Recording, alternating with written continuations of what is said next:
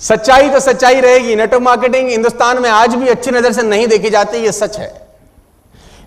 आज बहुत मुश्किल है, मैं ये जानता हूँ। कल इससे भी मुश्किल होगा, मुझे ये भी पता है, लेकिन परसों बहुत शानदार होने वाला है। आज मुश्किल है, कल और भी कठिन होगा, लेकिन परसों बहुत शानदार होगा। आज से करीब करीब 40 बरस पहले अगर कोई आपका बच्चा, आपका लड़का, आपकी लड़की बॉलीवुड में जाने के बारे में बात करते तो माँ बाप बहुत हँसते, उसके ऊपर ताना भी देते थे और ऐसा गंदा शब्द का इस्तेमाल करते थे कि भांड बनेगा तो। आज माँ बाप अपने बच्चों की उंगली पकड़ के इंडियन आइडल में लेके जाते हैं कि सिलेक्ट हो जाए बस कहीं। हाँ? मैं गलत नहीं कह रहा आप लोगों से। आज कोर्सेज होते हैं how to become a good model ramp walk सिखाई जाती हैं लड़कियों को, लड़कों को। लेकिन 40-50 बरस पहले इसी इंडस्ट्री को बहुत हिराकत की नज़र से अपन लोग देखते थे। सेम नेटवर्क मार्केटिंग का हाल है। जब मैं 12 साल पहले आया तो अजीब गरीब नज़रें थी लोगों की। ऐसे घूरते थे जैसे रेप करके आए हैं किसी का। अगर हम किसी को गलती से बोलते हैं कि हम तुम्हारे साथ एक घंटा चाहिए तो बोलता तो वो तो नहीं बताएगा तू। और आज भी ऐसा ही बोलते होंगे आई थिंक सो है ना? तो एडवर्स कंडीशन हैं, ये कंडीशन अच्छी नहीं है यार। तो सीखने का ज़रूरत है, इस कंडीशन में कैसे रहना चाहिए? और सीख सकते हैं किससे? सीख सकते हैं इनसे।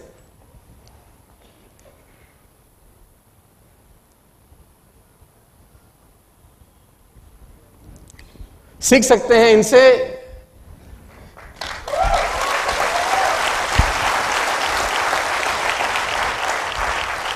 हम सबके ग्रैंड अपलाइन है ये। है ना?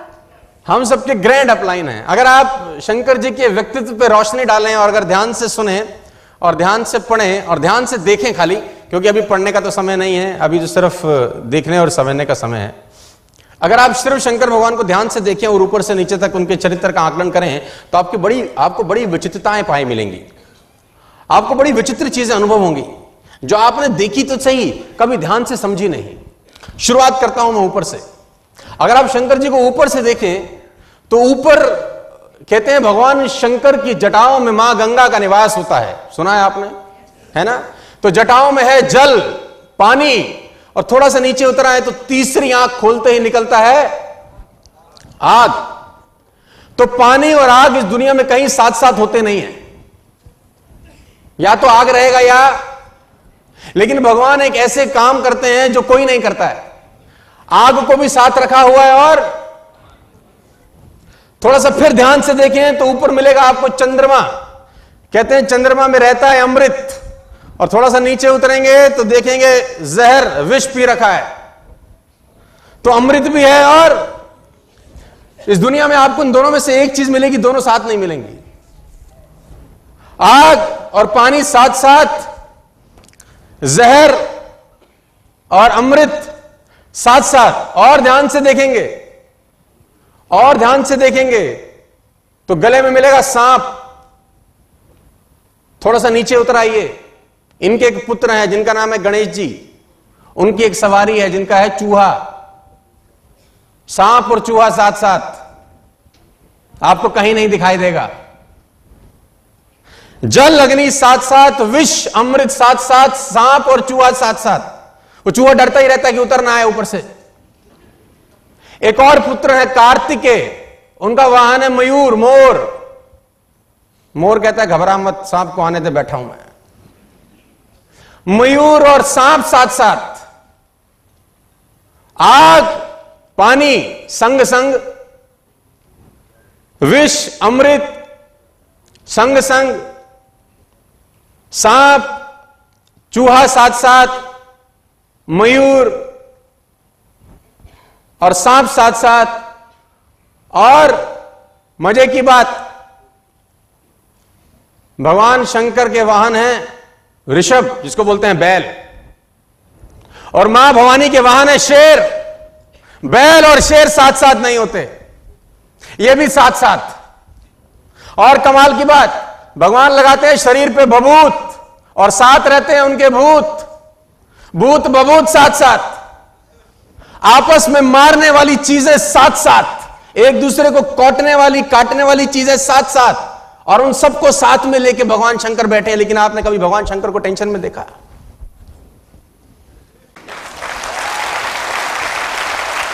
एवर इन योर लाइफ मस्त रहते हैं। कोई टेंशन नहीं है। तो जब इतनी चीज़ें हैं जो एक दूसरे को खा जाएँ आपस में उन सबको साथ साथ रह के ये साहब चल सकते हैं तो हमारे पास तो इनसे कम खतरनाक चीज़ें रहेंगी। हमारे पास तो इनसे कम खतरनाक काटने पीटने वाले रोग रहेंगे। अगर ये साथ साथ लेके सबको चल सकते हैं तो हम भी बहुत सारे लोगों को साथ साथ लेके आगे चल सकते हैं। नहीं? हमारे साथ भी ऐसे बहुत चीज़ें हैं। साथ साथ ही चल रही हैं। तो हम भी लेके चल रहे हैं उनको साथ साथ तो आज आपको बहुत कुछ उम्मीद करता हूँ मैं सिखा सकूँ। मैं जब इस ट्रेनिंग को डिज़ाइन कर रहा था और डेढ़ पौने दो महीने पहले मेरे मन में विचार आया कि हम लोगों ने आज से करीब करीब डेढ़ साल पहले भगवान राम के ऊपर एक ट्रेनिंग सेशन किया।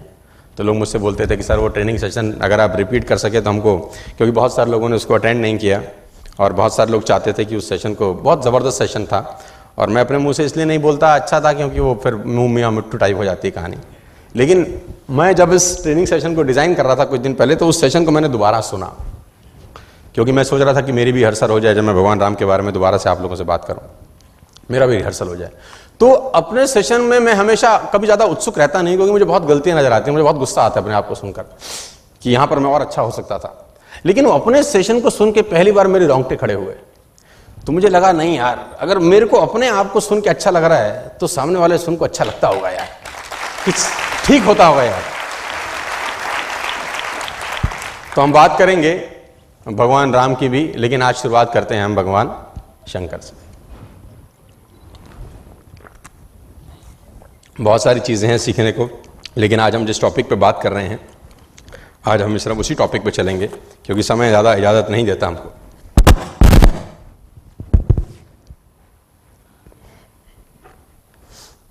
आगे लेके चलता हूँ आप।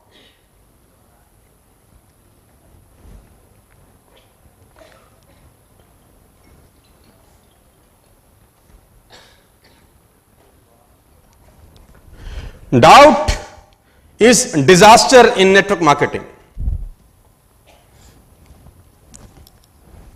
doubt network marketing में एक डिजास्टर है। बहुत सारे लोग इस बिज़नेस में आ तो जाते हैं, जुड़ तो जाते हैं, लेकिन डाउट फिर भी रहता है।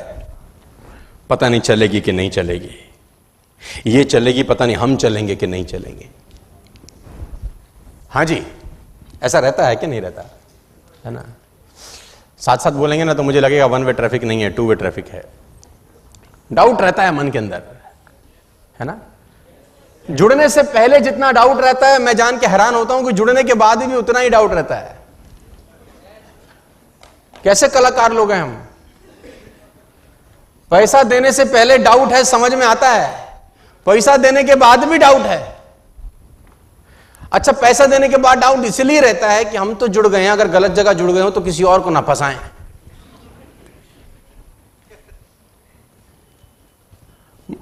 जुड़ने के बाद कोई अगर आपको गलती से कोई नेगेटिव बात किसी के कान में मतलब कोई आपको कह के आके सुना जाए तो जितना पॉजिटिव रहे होते हैं पिछले दो, चार, पाँच दिन के अंदर, एक नेगेटिव बात सारी पॉजिटिविटी को डाउन साइज़ कर देती है, नहीं? तो doubt is disaster in direct sales in network marketing in एसोजिटिव और एक ऐसी कहानी मैं आपको आज सुनाऊँगा, जिसमें आपको मालूम चलेगा कि डाउट करने से नुकसान कितना होता है। और हम कहाँ कहाँ नेटवर्क मार्केटिंग में डाउट करते हैं और इससे क्या क्या नुकसान होता है। ये एक प्रसंग है, और ये एक प्रसंग है भगवान शिव का। भगवान शिव से तो परिचित हैं सब लोग। कुछ कहानियों से परिचित होंगे, कुछ मैं आज परिचय कराता हूँ। भगवान शिव सती के संग, सती पार्वती से पहले उनका पत्नी था। पार्वती सेकंड वाइफ थी। अब सेकंड वाइफ थी का मतलब यह नहीं कि आप भी कर लें सेकंड वाइफ शंकर जी आदरणीय हैं, अनुकरणीय नहीं है। किसी ने बोला मुझे, अभी कुछ दिन पहले ही जब मैं ट्रेनिंग डिसाइड कर रहा था तो वो ले आया चिलम। लगाओ। मैंने कहा, कैसे? बोले, जिसकी ट्रेनिंग तैयार कर रहे हो भी तो लगाते हैं. हाँ? मैं भी हैरान होता हूँ। मैं जब इस ट्रेनिंग को डिज़ाइन कर रहा था मैंने बहुत दुकानें एक दो देखी घूमा मैं किताबों के लिए तो लिख रहा, बम भोले चिलम भंडार। हाँ। तो चिलम ले आया। कह रहा, लगा लो, लगाते हैं बाबा। मैंने कहा अच्छा फिर एक कदम और आगे निकलो, अगर ऐसा ही करना है तो। कह रहा, एक कदम और आगे निकल के कहाँ जाए? मैंने कहा, एक सांप लो। अपने गले में डाल लो। बाबा ने डाल रखा है। थोड़ा और आगे निकलो। आदरणीय है, अनुकरणीय नहीं है। भगवान शंकर एक ऐसे व्यक्ति हैं जिनके पास दोष भी जाकर गुण बन जाते हैं। जो नॉर्मल लाइफ में दोष रहता है, उनके पास जाके वो गुण के रूप में परिवर्तित हो जाता है, आपके पास दोष ही रहेगा। हाँ तो मैं कह रहा हूँ, वो दूसरी पत्नी थी, आपके दिमाग में ये ना चले कि हम भी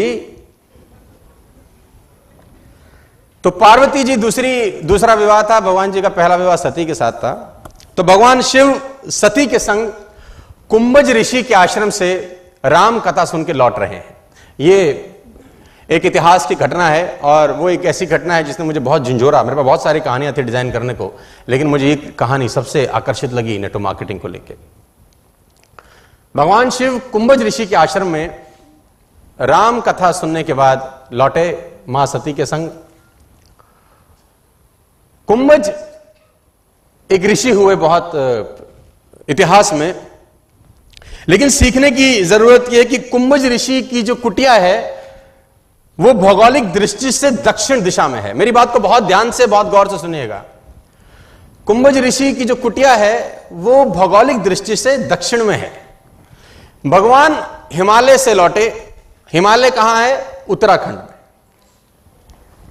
हिमालय से लौटे दक्षिण दिशा की तरफ़ गए, यानी ऊपर से आए नीचे की तरफ़।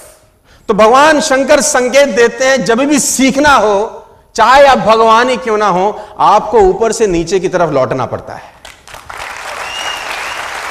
तो मानो ये एक संकेत है। तो ऊपर से हिमाचल, हिमालय से नीचे कुंभज ऋषि की तरफ़ पहुँचे और वहाँ भगवान की कथा उन्होंने सुनी। और कितनी मज़ेदार बात है, जैसे जैसे सेशन को चलेगा, मैं आपको आगे बताने की कोशिश करूँगा।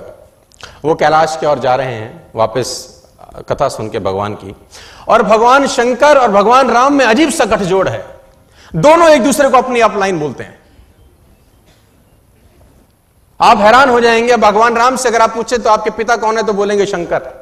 शंकर से पूछे, आपके पिता कौन है, बोले तो बोलेंगे राम। दोनों ने कंफ्यूज कर रखा है पूरी दुनिया को। सुपर कंफ्यूजन में डाल रखा है।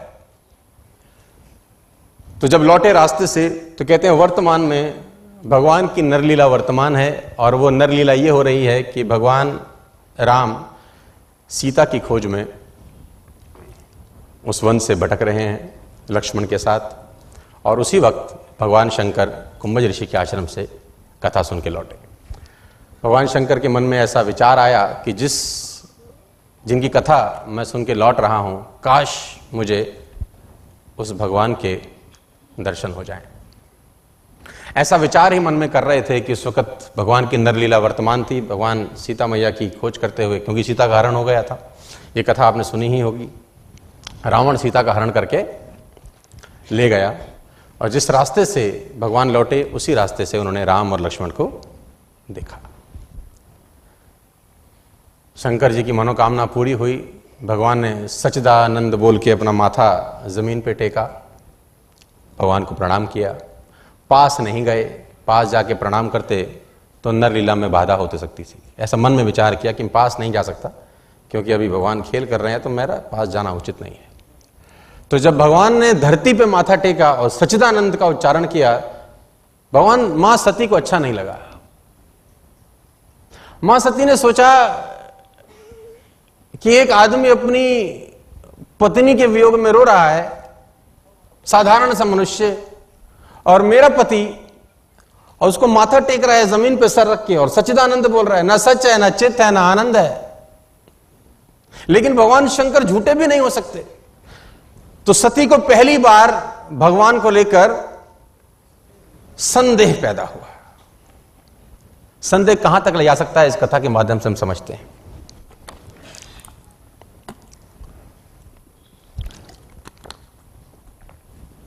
सती को संदेह के भी कुछ कारण हैं। एक कारण तो यह है कि सती ने कुंभज के आश्रम में कथा, बैठी तो सही सुनी नहीं।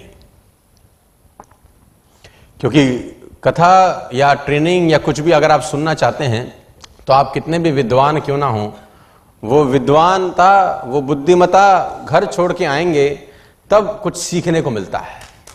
वो अगर साथ लेके कैरी करके आएँगे तो सीखने को मिलता कुछ नहीं है। भगवान शंकर तो सीख के आए, लेकिन माँ ने कथा सुनी, लेकिन सिर्फ़ सुनी भर, उसमें से कुछ निकाला नहीं, कुछ सीखा नहीं। तो डाउट होने का पहला कारण यह हो सकता है कि उसको भगवान पे डाउट हुआ। दूसरा कारण यह रह सकता है कि वो नारी स्वभाव के कारण भी संशय उत्पन्न हुआ। भगवान कहते भी हैं, भगवान शंकर सती को बोलते हैं कि, देवी, तुमको नारी स्वभाव के कारण संशय हो रहा है, तुम डाउट डाउट मत करो, क्योंकि जिनको तुम देख रही हो, जो तुमको साधारण मनुष्य लग रहे हैं, साधारण मनुष्य है नहीं। ये भगवान है, ये ईश्वर हैं, ये देवता हैं। लेकिन सती बात नहीं मानती, वो डाउट में ही रहती है। वो डाउट में ऐसी ही रहती है जैसे हम लोग रहते हैं। जुड़ने के बाद भी। अपलाइन खूब समझा रहा है। तू जुड़ तो चुका है, अब तू काम कर ले, ये डाउट में ही है। एक बार बैलेंस शीट दिखा दो कंपनी की, बस। एक बार। मैं जुड़ गया हूँ, लेकिन तो बस एक बार दिखा दो। अच्छा किसी सीनियर ने पैसे कमाए हो तो एक बार मैं उसके चेक देख लू। अच्छा बैंक स्टेटमेंट एक बार दिखा दो। एक बार रिकनसाइल कर लो आपस में। फिर कितना ही समझाओ उसको समझ में। तो सेम दशा है। देख भी लिया, वो समझा भी रहे हैं अपलाइन लेकिन बात समझ में, आप जान के हैरान होते हैं, जो मैं आपको बताने वाला हूँ। सती को संशय लग गया। शिव जी सती को समझाने में लगे हैं कि, देवी, वो राम कौन है, मैं आपको बता देता हूँ। जिस राम को रोते हुए देख आपको संशय लग गया, जिनकी कथा सुनने, हम कैलाश से कुंभज ऋषि के आश्रम पे गए, इतनी दूर से इतनी दूर आए और कुंभज को मैंने जिनकी भक्ति प्रदान की, कुंभज ने जब कथा सुनाई तो भगवान शंकर बहुत प्रसन्न हुए। कुंभज को अच्छा लगा भगवान शंकर को प्रसन्न देख के तो उन्होंने मांगा। प्रभु ने कहा कि मैं बहुत खुश हूँ, तुम मांग क्या माँगता है? तो उन्होंने बोला, मुझे कुछ नहीं चाहिए, जिसकी कथा आपने सुनी है, बस उसकी भक्ति पर मिल जाए, और मुझे कुछ चाहिए नहीं। तो भगवान ने कहा, ठीक है, तथा सुन के तो बाएँ हाथ का खेल है, दे दिया। तो वो सती को समझा रहे हैं, जिनको मैंने जिनकी भक्ति प्रदान की, जिनकी कथा हम सुन के आ रहे वो मेरे इष्ट देव हैं, वो राम है, वो ब्रह्म है, वो ईश्वर है। और भगवान शिव सती को समझाने के लिए छंदबद्ध बात करते हैं और गोस्वामी तुलसीदास जी ने मानस में, रामचरित्र मानस में उसको कुछ इस तरीके भगवान शंकर तर्कबद्ध बात में सती को समझाते हैं कि देवी डाउट करना ठीक नहीं है, कंपनी बढ़िया है।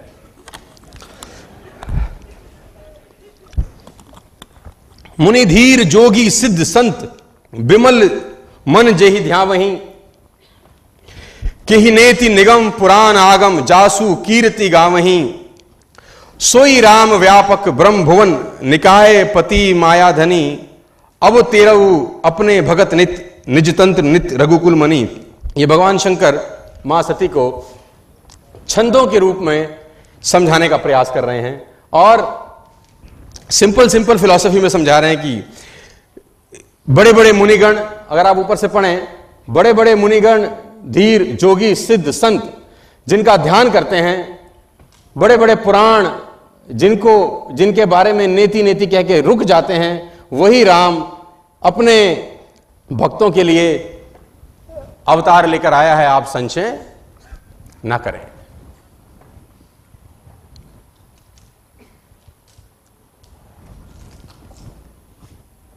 आप संशय ना करें। शिवजी ने सती को बार बार समझाया, पर वो ना समझी। कई कारण हो सकते हैं। एक तो बुद्धिमान बाप की बेटी हैं। दूसरा बिना परीक्षा के मानने को तैयार नहीं है, जब तक चेक देखेंगे नहीं। और तीसरा कारण जो मुझे सबसे अच्छी समझ में आया कि दूसरों को समझाना बहुत आसान है, लेकिन घर के निकटतम व्यक्ति को समझाना बहुत कठिन है। दूसरों को समझाना बहुत आसान है, लेकिन घर के निकटतम व्यक्ति को समझाना बहुत कठिन है। आप कुछ भी कर लीजिए स्ट्रेंजर समझ जाता है, अपना आदमी नहीं समझता। भगवान शिव नहीं समझा सके तो साला जीव कौन सी खेत की मूली है?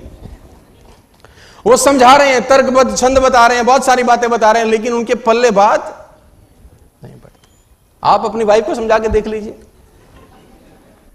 घर जाइए प्लान देख के, और अपनी बीवी को बताइए, मैं धंधा करना चाहता हूँ। मान जाएँगे, नहीं मानेंगे। और जो स्त्रियाँ हैं, वो अपने पति को समझा के देख लीजिए कि मैं एक धंधा करा हूँ, बहुत बढ़िया है, पाँच लाख कमाऊँगी। तो मैं हमेशा बोलता हूँ, पूछेगा कहाँ गई थी? तो निकटतम व्यक्ति को बात समझाना मेरे हिसाब से बहुत बहुत कठिन कार्य है दोस्त। अब शिव ने सोचा कि सती को बहुत समझाया, पर बिना परीक्षा लिए मानेगी नहीं। ये परीक्षा लेगी। ये पक्का जाएगी पीतमपुरा ऑफ़िस देखेगी, चाहे कि नहीं।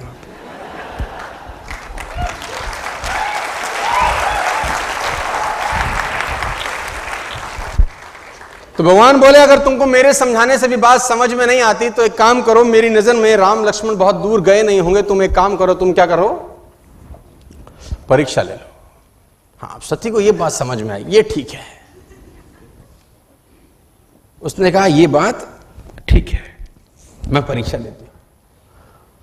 और वो परीक्षा लेने के लिए ऐसा भी नहीं कि उसने प्रभु को बोला होगा, तुम भी मेरे साथ चलो। वो अकेले ही निकलने। वो कभी कभी हम होता है ना, हम अकेले ही चले आते हैं, हम देंगे प्लान दो आइडिया आ जाएँगे टेंशन ना लो। वो अपलाइन कह रहा है, मुझे साथ ले जाओ, अपने पर्सनल गैस को प्लान नहीं दिखाना। वो कह रहा है, मेरा दोस्त है, मैं जोड़ दूँगा टेंशन मत लो। तो वो अकेले अकेले टाइप चला जाता है आदमी।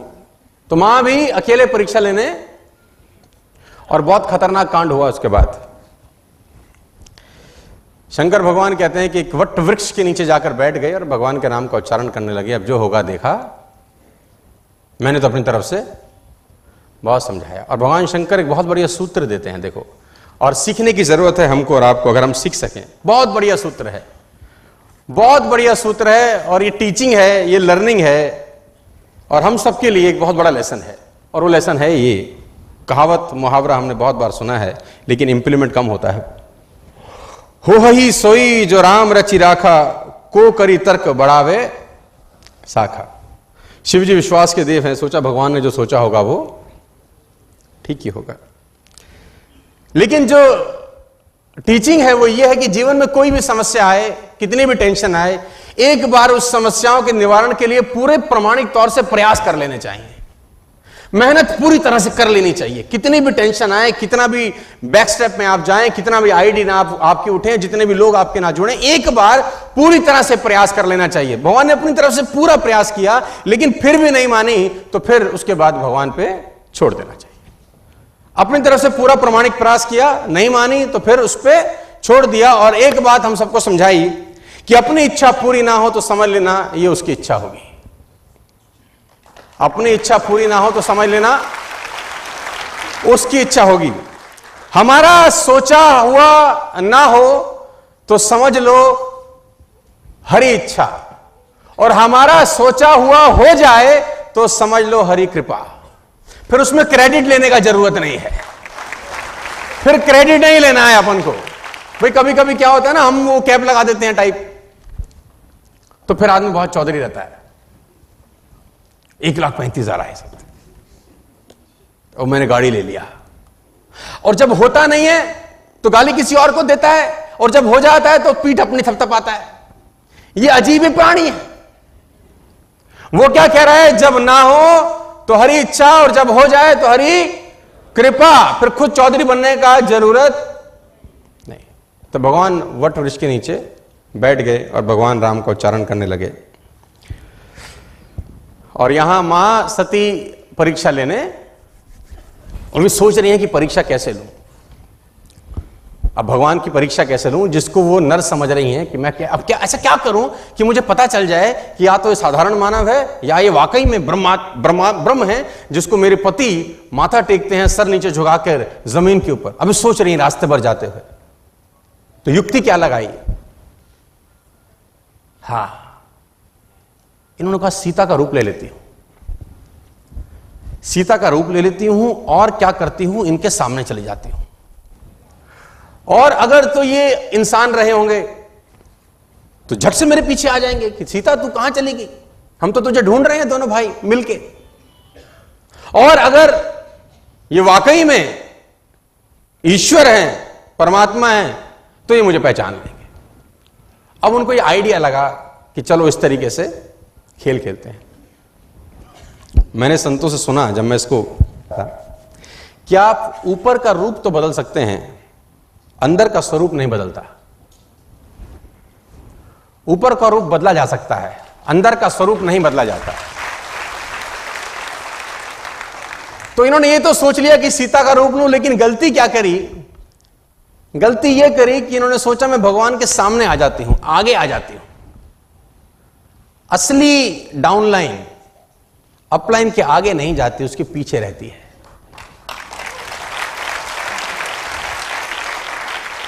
असली सीता होती तो भगवान के आगे नहीं जाती उनके।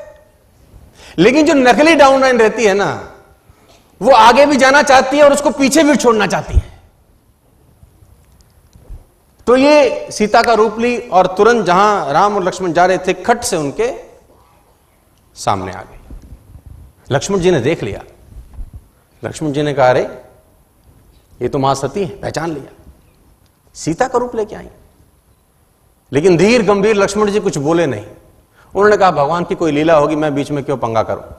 मेरे भाग्य में भी कोई डायलॉग नहीं है। तो अपन चुप ही रहते हैं। सीनियर प्लान दिखा रहा आईडी ले लेगा, तू क्यों बीच में कूद रहा है? है ना कभी कभी रहता है ना यार। कभी कभी सीनियर प्लान दिखा रहा होता तो अपन बीच में टपक जाते हैं ना। वो पूछ रहा होता है सीनियर से हम बोलते हैं, हम बता रहे कोई दिक्कत नहीं, पंद्रह सौ आ जाएँगे। तो धीर गंभीर लक्ष्मण जी ने बोला, मेरे भाग्य में भी कोई डाला होगा नहीं है तो मैं चुप रहता हूँ और सती भगवान राम के बिल्कुल सामने आ गए. और भगवान राम ने जब सती की तरफ़ सर उठा के देखा तो भगवान ने पहचान लिया। हाथ जोड़ के भगवान प्रणाम करते हैं और बोलते हैं, देवी, आप वन में अकेली क्यों भटक रही हैं? मेरे पिता भगवान शंकर कहाँ हैं?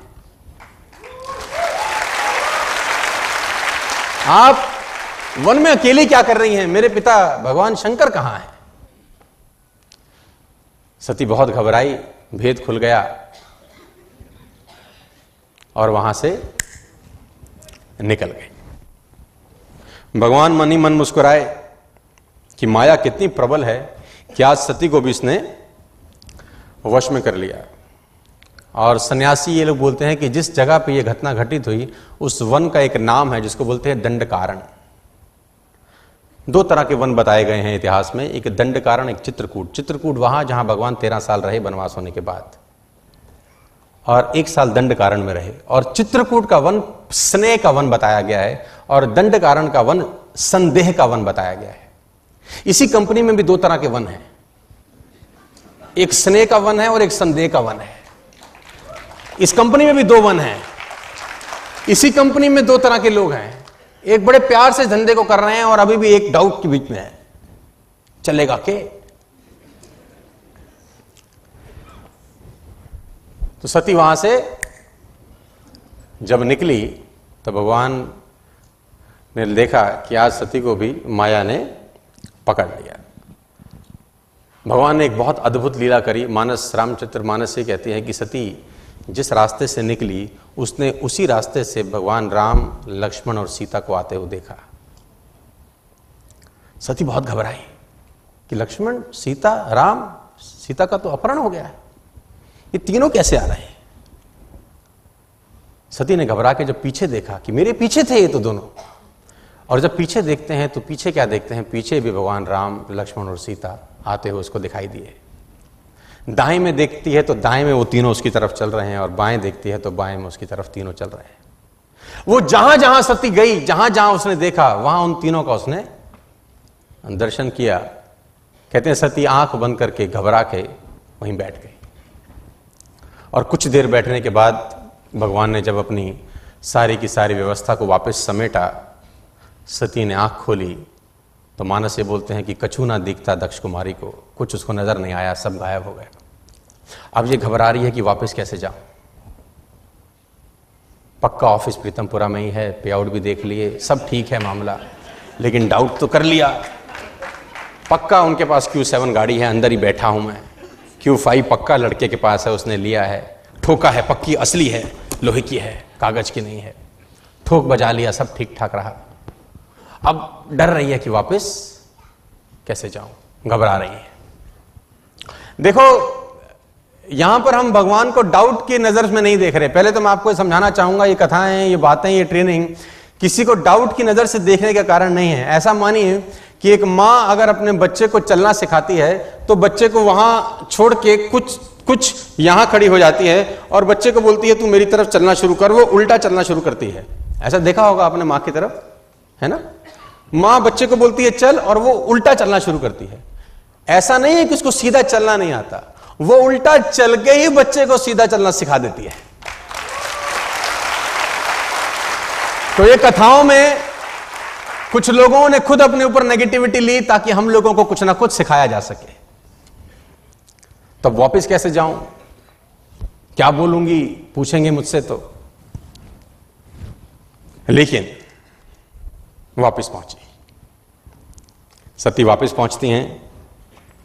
और भगवान शंकर वट वृक्ष के नीचे बैठे, भगवान राम के बारे में सोच रहे हैं, अपनी अपलाइन के बारे में ग्रैंड अपलाइन और वापस जब पहुँची तो शंकर जी मुस्कुराए, और शंकर जी क्या बोले कि सत्य बता दो, परीक्षा कैसे ली? अब भगवान को भी डाउट था कि झूठ बोल सकती है। सत्य बता दो, परीक्षा अब जिसका नाम ही सत्य हो, नाम में ही सत्य छुपा है, उससे भी डाउट है कि झूठ बोल सकती है। और सती ने झूठ बोला।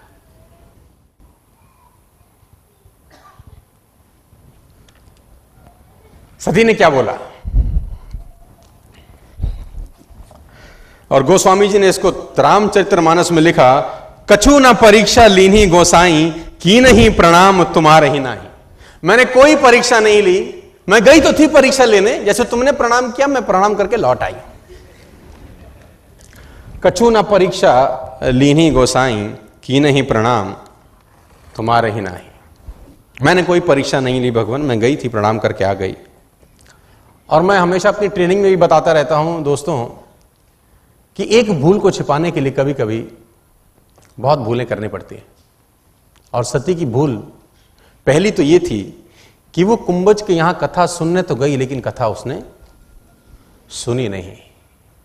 क्यों नहीं सुनी? इतिहासकार तुलसीदास जी अपने मानस में लिखते हैं और सिखाते हैं हमको और आपको नेटो मार्केटिंग के लिए।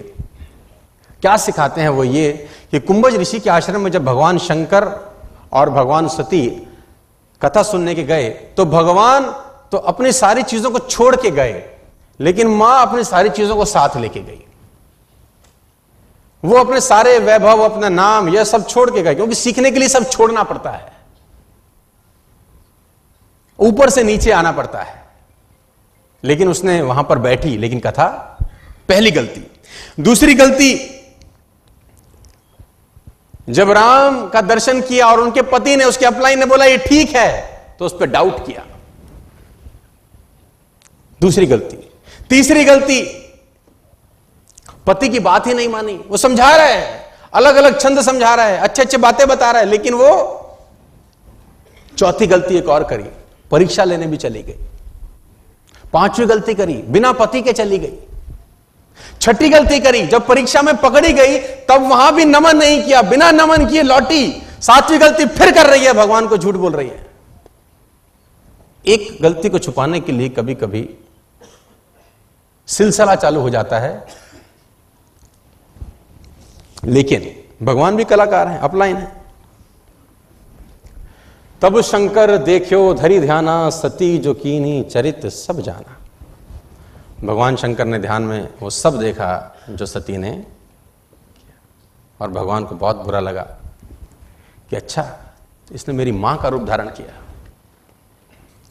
अब खेल बिगड़ना चालू हो गया। डाउट कहाँ तक ले जा सकता है, मैं आपको लेके चलता हूँ।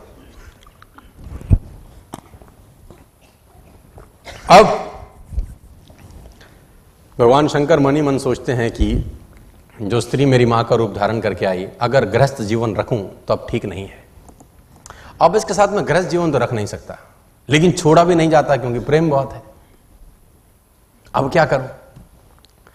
फिर मनी मन सोचा, ईश्वर की तरफ़ देखा कि तू ही बता अब, क्या करूँ? मन से नहीं सोचा, उसी से सोचा कि अब बता क्या करूँ? ये खेल तो फंस गया है। पंगा तो हो गया है अब।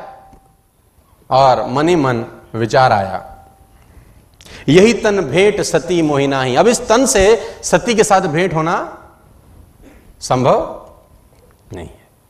भगवान ने संकल्प लिया कि अब इस जन्म में इस सती के साथ गृहस्थ जीवन मेरे साथ हो नहीं सकता। अब ये जो डाउनलाइन है, ये बहुत डाउट वाली हो गई है। उसको छोड़ना ठीक रहेगा। लेकिन भगवान ने कहा नहीं, कहेंगे तो बुरा लगेगा। और भगवान वापस कैलाश की तरफ़ चले। और कथा ये कहती है कि भगवान कैलाश में जाकर अपने भवन के बाहर बैठ गए, अंदर नहीं गए। और सती को समझ में आ गया कि भगवान ने त्याग कर दिया है। क्या भगवान ने उसको कहा कभी कि त्याग किया है? तो इतिहासकार कहते हैं, भगवान ने अपने मुँह से कभी नहीं कहा। क्यों? क्योंकि उच्चारण से नहीं, त्याग आचरण से दिखाई देता है। उच्चारण से नहीं त्याग आचरण से दिखाई देता है। और कहते हैं कि त्याग का प्रदर्शन शिवजी के जीवन में नहीं है, त्याग का दर्शन शिवजी के जीवन में है। प्रदर्शन नहीं है, हमारा उल्टा है, हमारा प्रदर्शन ज़्यादा है, दर्शन नहीं है। प्रदर्शन तो हमारे से कितना करा लो? दर्शन नहीं है। तो भगवान शंकर ने माँ सती का त्याग कर दिया। और अपने कैलाश पर्वत पे पहुँचने के बाद कुछ कहा नहीं, बाहर बैठ गए, अपने निवास स्थान में नहीं गए। और गोस्वामी जी कहते हैं कि भगवान शंकर को अखंड समाधि लग गई। भगवान राम का उच्चारण किया और भगवान शंकर को अखंड समाधि लग गई।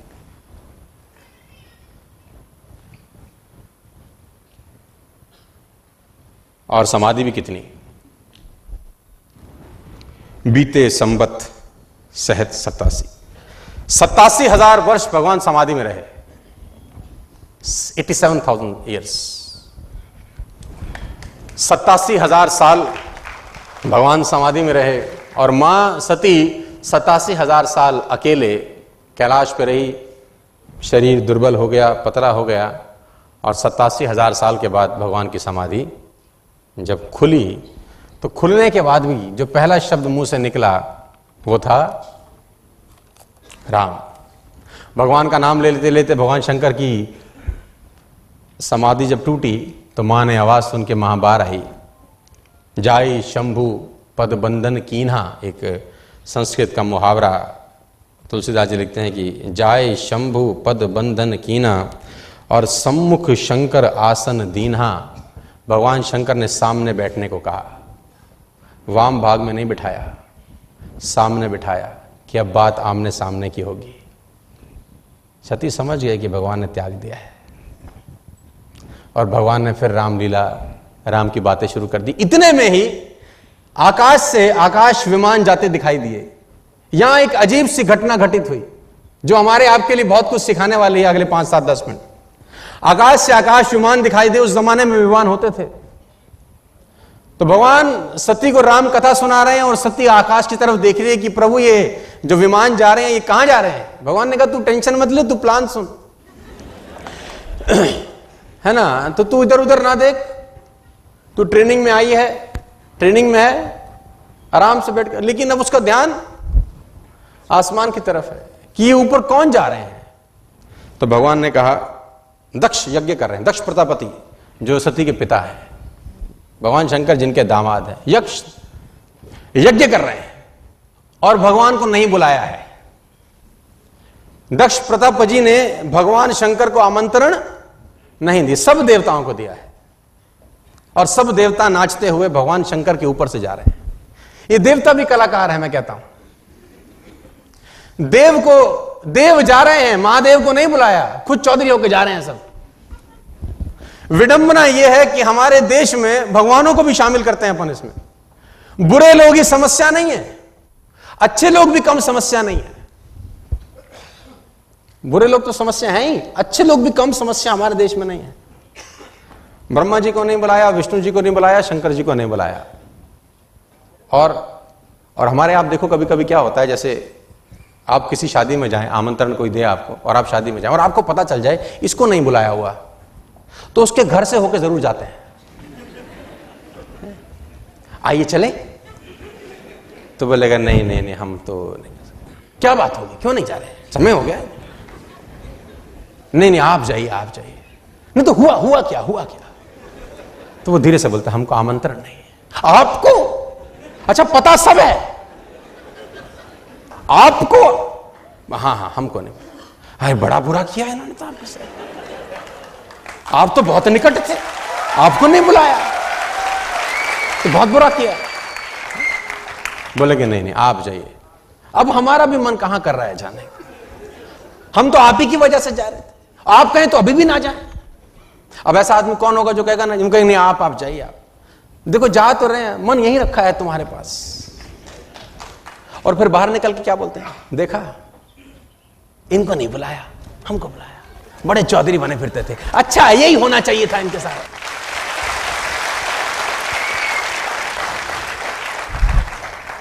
अच्छे लोगों की सबसे बड़ी बुराई यही है कि वो संगठित नहीं होते। आप चार शराबी आराम से हँसते खेलते दिखा सकते हो। चार विद्वान एक साथ हँसते खेलते दिखा दो तो मान जाओ। चार शराबी मस्त रहेंगे। चार जुआरी मस्त रहेंगे। चार विद्वान कभी एक साथ नहीं मिलेंगे आपको। इसी कंपनी में दस पे आउट ना आने वाले लोग साथ रहेंगे। दस पे आउट आने वाले लोगों को साथ दिखा दो मुझको आप।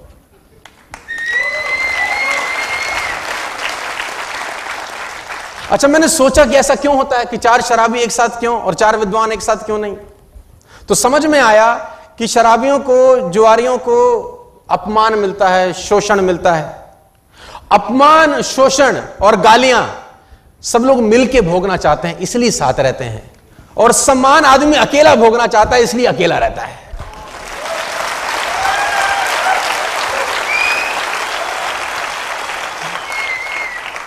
उनको पता कि गाली पड़ेगी अपने को तो सब साथ में ही रहो। कि छह पड़ेगी तो सब बांट लेंगे एक एक छह लोगों में आ जाएगी। और विद्वान क्या कहता है कि अच्छाइयाँ मिलेंगी तो सब मुझको ही मिल जाए, बस किसी और को ना मिले। इसलिए विद्वान अकेले रहते हैं। और शराबी आपको हमेशा अभी सारे के सारे चौधरी चले। और मज़े की बात, ना ब्रह्मा गए, ना विष्णु गए, ना महेश गए, और ये सब चले गए। देखो, एक और मज़े की बात। राम का रावण से झगड़ा बाद में हुआ। परशुराम से पहले हो लिया। राम का रावण से झगड़ा हो, समझ में आता है, पुण्य का झगड़ा पाप से। लेकिन राम का परशुराम से झगड़ा पहले हो गया। दोनों अवतार दोनों ईश्वर और दोनों सूर्य अवतार का अवतार से झगड़ा। ईश्वर का ईश्वर से झगड़ा, सूर्य का सूर्य से झगड़ा, दोनों प्रकाश देने वाले। तो झगड़ा क्यों? झगड़ा इसलिए कि जब एक प्रकाश देने वाला दूसरे प्रकाश देने वाले को सहन नहीं कर पाता तो ऐसा ही झगड़ा होता है।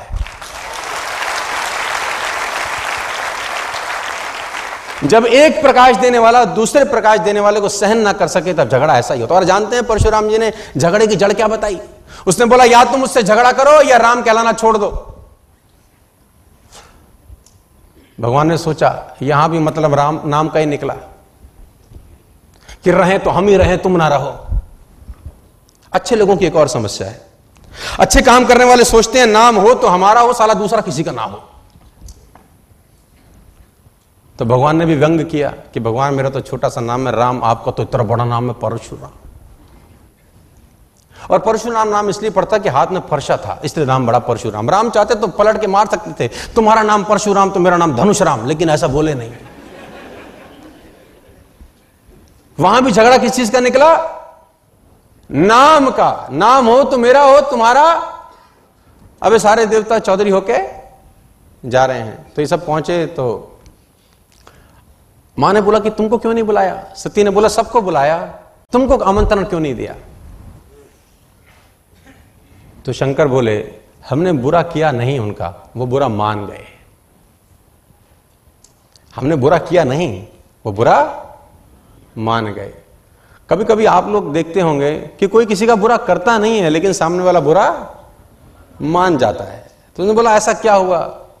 तो बोला, ऐसा ये हुआ कि दक्ष जब प्रजापति हुए तो ब्रह्मा जी ने भोज दिया उनके स्वागत में। सब देवता थे तो मैं भी बैठा था। जब मैं बैठा रहा तो मेरे को समाधि में था, मेरे को कुछ ध्यान नहीं था। और जब सब आए, सब खड़े हो गए, मैं खड़ा नहीं रहा तो तुम्हारे पिताजी को बुरा लग गया। तो मैंने बुरा किया नहीं। वो बुरा? मैंने भी बहुत लोगों का बुरा नहीं किया, भैया, बहुत बुरा मान गए मुझसे।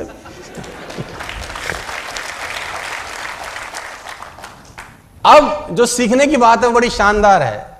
माँ ने बोला, मैं चली जाऊँ। मेरे पिता के घर में चली जाऊँ। भगवान ने देखो, कितनी अच्छी बात बोली। जब मैं अपनी ट्रेनिंग में समझाता हूँ, भगवान ने कहा, मैं भी यही सोच रहा था। मैं भी ऐसा ही सोच रहा था कि तुम चली जाओ, लेकिन निमंत्रण तो आया नहीं और अगर निमंत्रण ना आए तो फिर जाना अच्छा नहीं होता। तुम्हारे बोला, निमंत्रण नहीं आया तो क्या हुआ? पिता के घर को निमंत्रण का ज़रूरत थोड़ी ना होता है। तो जाया जा सकता है। तो भगवान ने कहा, तुम्हारी मर्ज़ी है, लेकिन जाओगी तो विरोध होगा। माँ नहीं मानी तो भगवान ने अपने कुछ दूतों को साथ भेज दिया। शक कहाँ तक लेके जाता है देखो, और कितना नुकसान करता है। शक का आखिरी कहानी यह है सर, कि जब माँ पहुँची अपने पिता के घर, भगवान शंकर फिर अपना मस्त समाधि में बैठ गए। और भगवान का नाम का उच्चारण करने लगे। माँ पहुँच गई पिता के घर, बिना पति के, बिना अपलाइन के अपलाइन के मना करने के बाद भी। उसको समझाया, लेकिन वो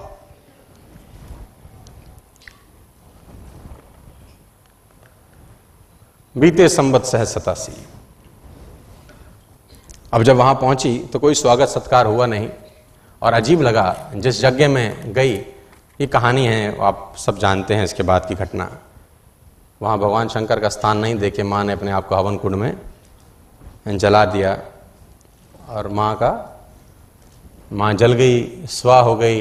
जो रुद्रगण भगवान शंकर गए थे, जो डाउनलाइन थे वहाँ पे उनके, उन्होंने पूरा यज्ञ विध्वंस कर दिया और भगवान को जब पता चला कि सती के साथ ऐसा ऐसा हो गया है तो मानस ये कहते हैं कि भगवान शंकर ने अपनी जटाएँ खोली और जब पृथ्वी पर पटका तो वीरभद्र पैदा हुए। वीरभद्र को आदेश दिया गया कि सबको उड़ा डालो। एक ना बचे। तो वीरभद्र यज्ञ में पहुँचे और वीरभद्र ने यज्ञ विध्वंस कर दिया। सती के पिता का गला काट के उसी यज्ञ कुंड में डाल दिया। मेरी बात है ना, जब शुरू शुरू में बोलता हूँ तो लोग हँसते हैं।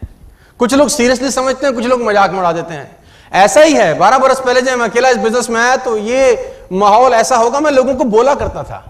लोग मुझे बोलते थे, तू हमको हवा में उड़ाता है। तू पंप मारता है हमको वैसे, जैसे वो साइकिल वाला पंचर में, टायर में, हमको फुलाता है तू। सपने दिखाता है तू। ऐसे थोड़ी ना होगा।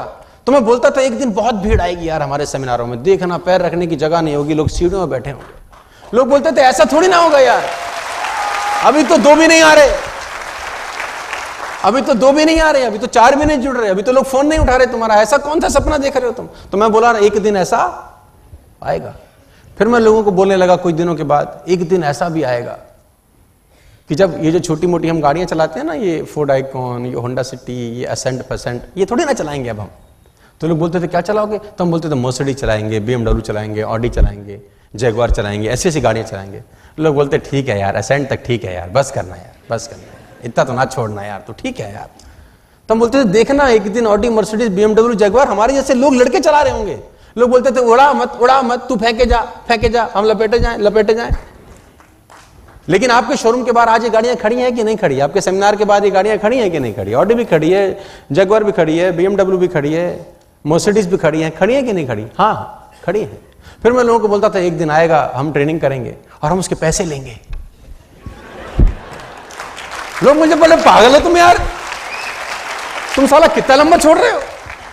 तुमने तो बोला हाँ ना, हम जब बोलेंगे ना तो लोग हमको पैसा देंगे। तो लोग बोलते हैं, ना, ऐसे थोड़ी ना हो यार इतना कौन सा चौधरी हो तुम? यार तुमने कहा था time will tell wait and watch फिर मैं लोगों को बोलता था, पैसे भी देंगे, नीचे भी बैठेंगे।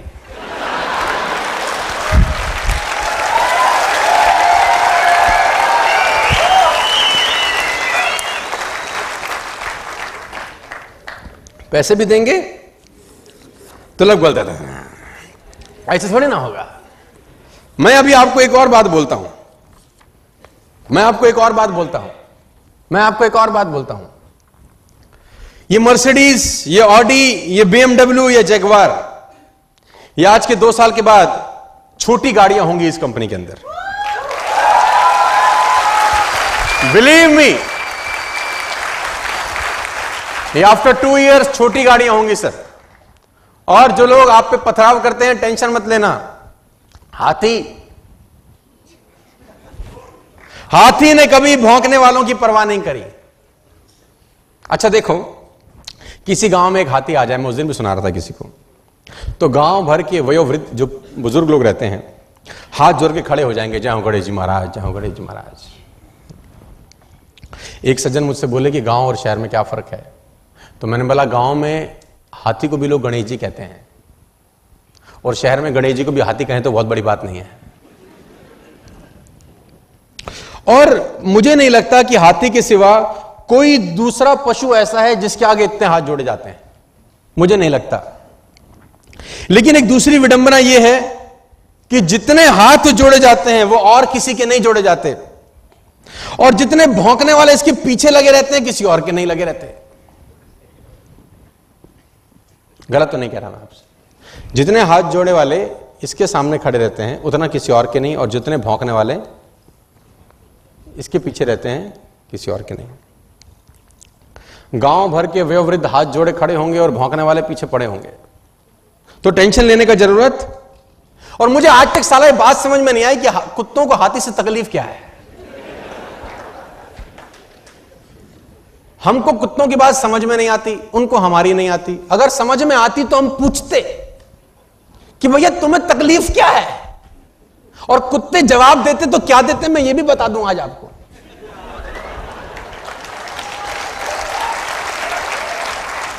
कुत्ते बोलते हमें हाथी से कोई तकलीफ़ नहीं है। तो फिर भौंकते क्यों हो?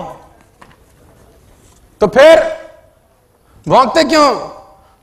बोले, एक ही बात बोलते हमें तो इसके आगे हाथ जोड़े खड़े हुए जो लोग हैं ना, वो सहन नहीं हो रहे साला।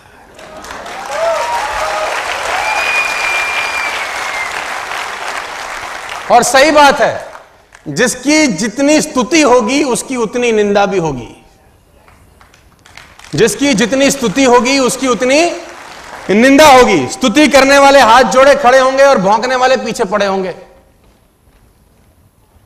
तो घबराने का ज़रूरत नहीं है कि अगर लोग आपको ताना मारें टेंशन दें, आप अपना मस्त आगे आगे चलो। लेकिन दिक्कत क्या है? अच्छा कुत्तों की इतनी हिम्मत नहीं है कि हाथी के आगे आके भौंके। आगे आके भौंकते नहीं, पीछे भौंकना बंद करते नहीं। लेकिन आप देखो, हाथी को देखो। उसकी चाल में मस्ती बनी रहती है यार। क्योंकि वो हाथ जोड़ने वालों के पास ठहरता नहीं है और भौंकने वालों की तरफ़ मुड़कर देखता नहीं है।